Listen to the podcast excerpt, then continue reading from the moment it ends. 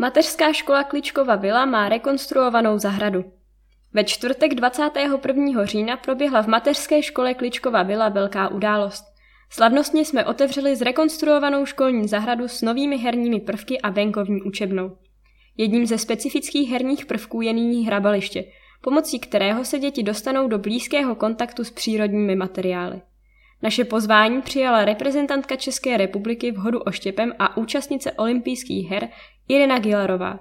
Díky ní měly děti možnost seznámit se s touto disciplínou a zkusit si, jaké to je házet oštěpem. Zapojily se i paní učitelky.